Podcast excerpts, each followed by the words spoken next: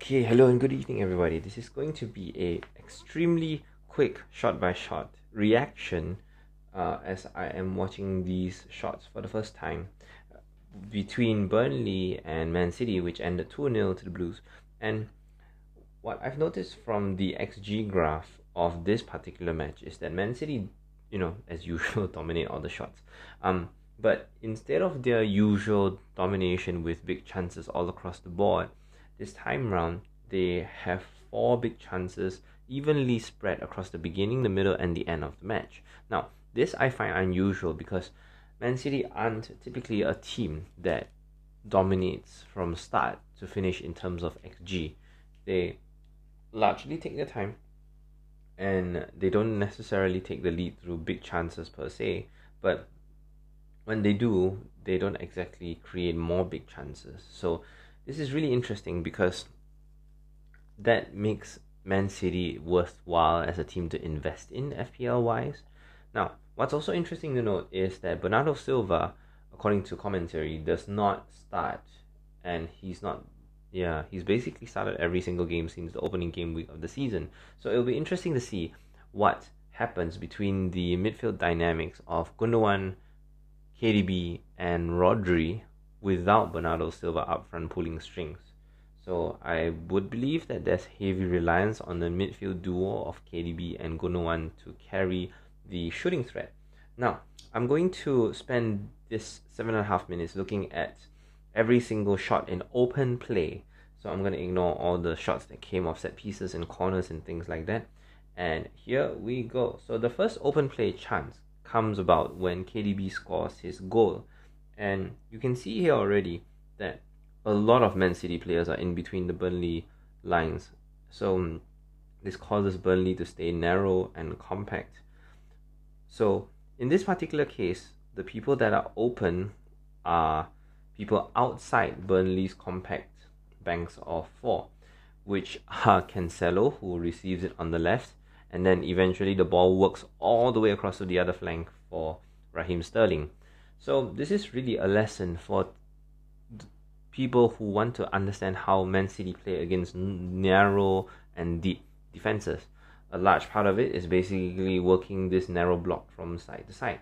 Now, you can see here that throughout this sequence, the Burnley defense are actually in good spaces. Like they have good distances between the defense and the midfield.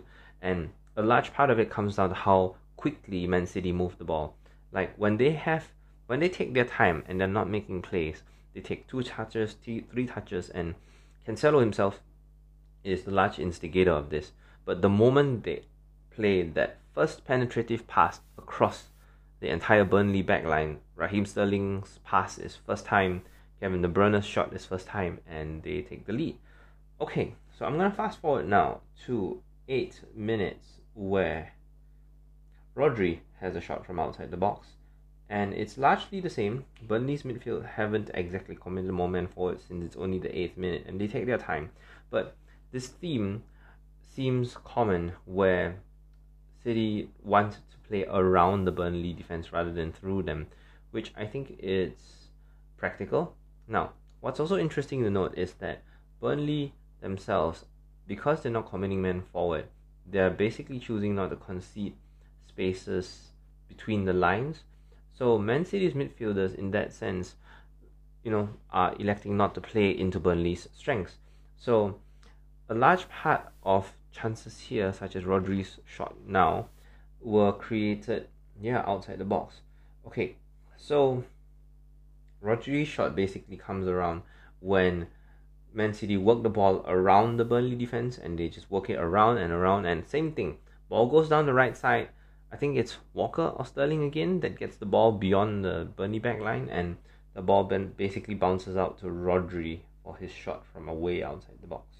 So I'm gonna forward to Gundogan's goal on the 25th minute and it's the usual stuff. Man City have the ball outside the Burnley banks of four and they work it down the right side again where Sterling has the ball. So that one two with Kevin De Bruyne is carbon copy. Well, not to say carbon copy, as in the goal itself is carbon copy of how Kevin De Bruyne scored, but the penetrative passing here is the same. You play the ball around this narrow deep block, and Kevin De Bruyne basically plays that one penetrative first time pass for Sterling, and once Sterling is beyond the back line, that's it. Um, it's just about who sits in that half space.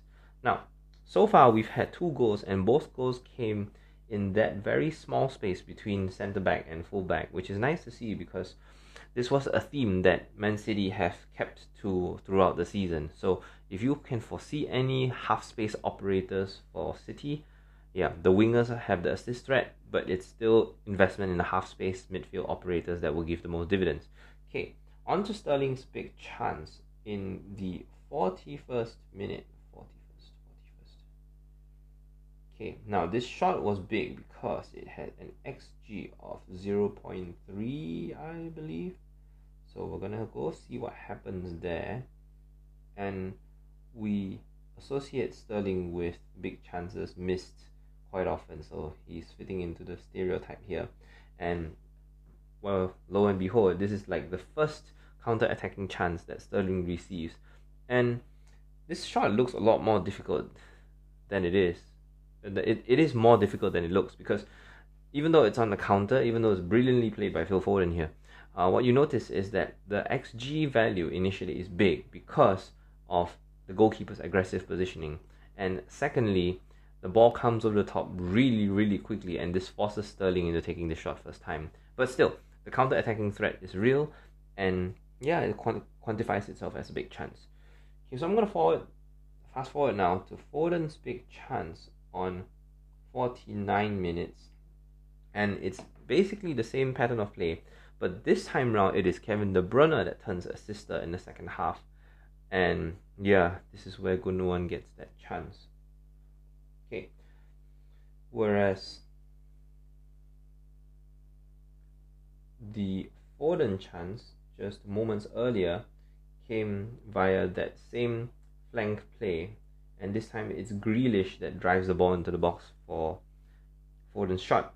Now, again, this is a very similar pattern of play, so I think I don't have to say much more on Man City's pattern of play. So, against a deep block, if you see Man City play against defenses coming up, you can see according to Lego Mane's chart, Man City are likely are going to play against the likes of Everton, Norwich, oh sorry, Liverpool, Brighton, Watford, Leeds, Newcastle. Now, among all these defenses is, among all these defenses it's likely that Watford and Newcastle are the ones that will behave similarly to Burnley so 34 36 is a very very good entry point for Kevin De Bruyne for Ilkay Gundogan maybe Raheem Sterling for Brighton not so much so we'll see what happens after game week 32 because Liverpool are very very similar to Brighton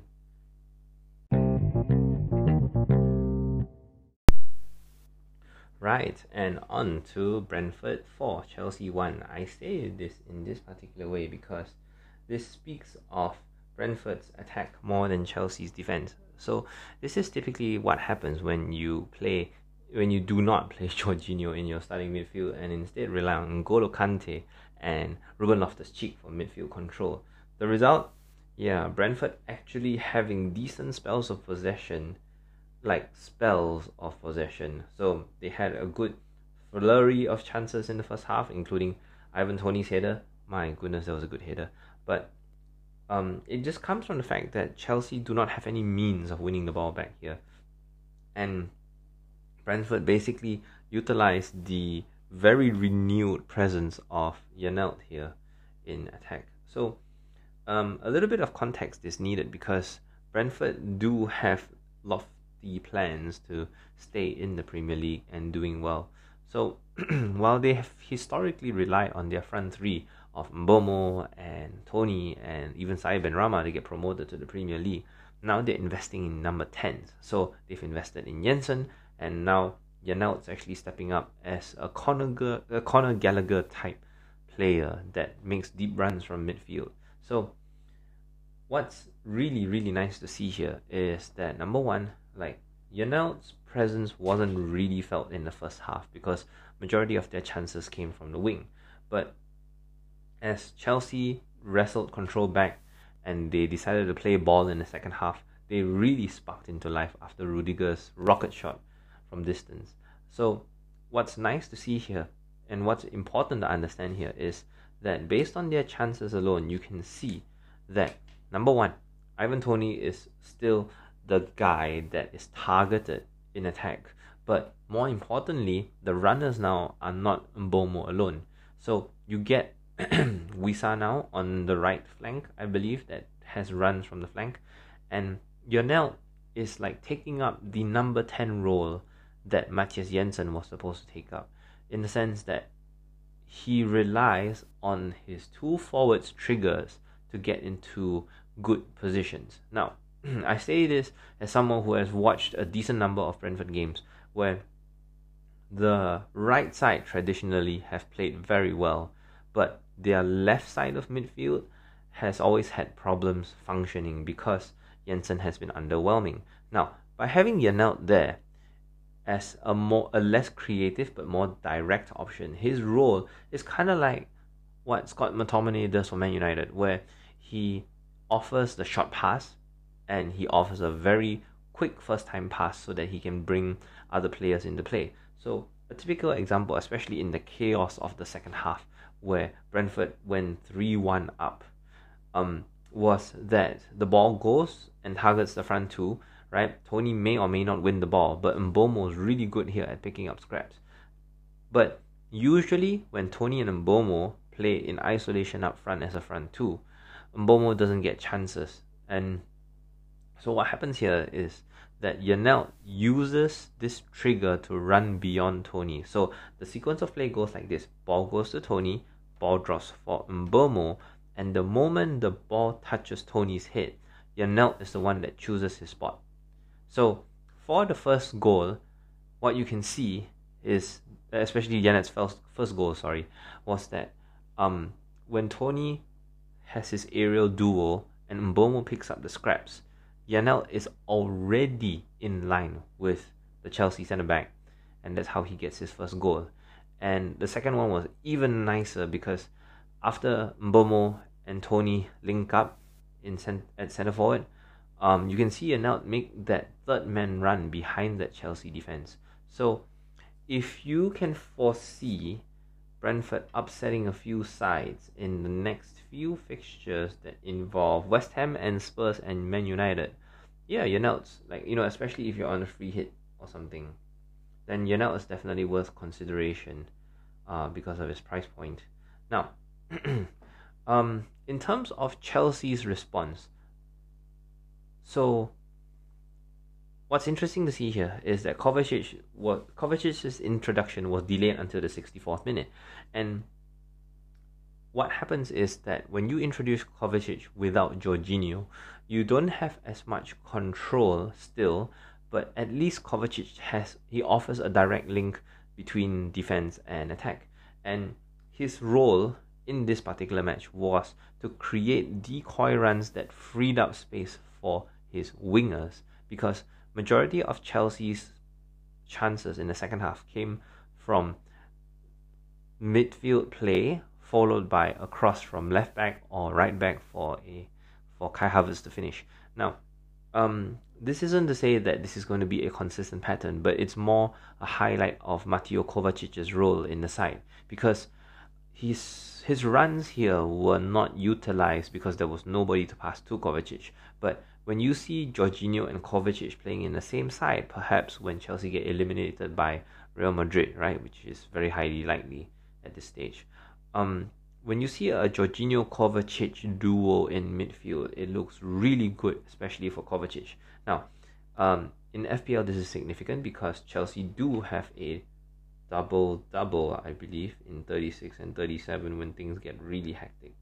Now, the game against Man United and Leicester in particular favors Kovacic type runs where it's exactly the way Janelt does it, right? You start from midfield, you play a short pass, and you just sprint into that half space just beyond the center back, and you know to see if you get the ball back. So, yeah, uh, for this purpose, Mateo Kovacic is definitely worth a consideration for the double game week that happens in 36.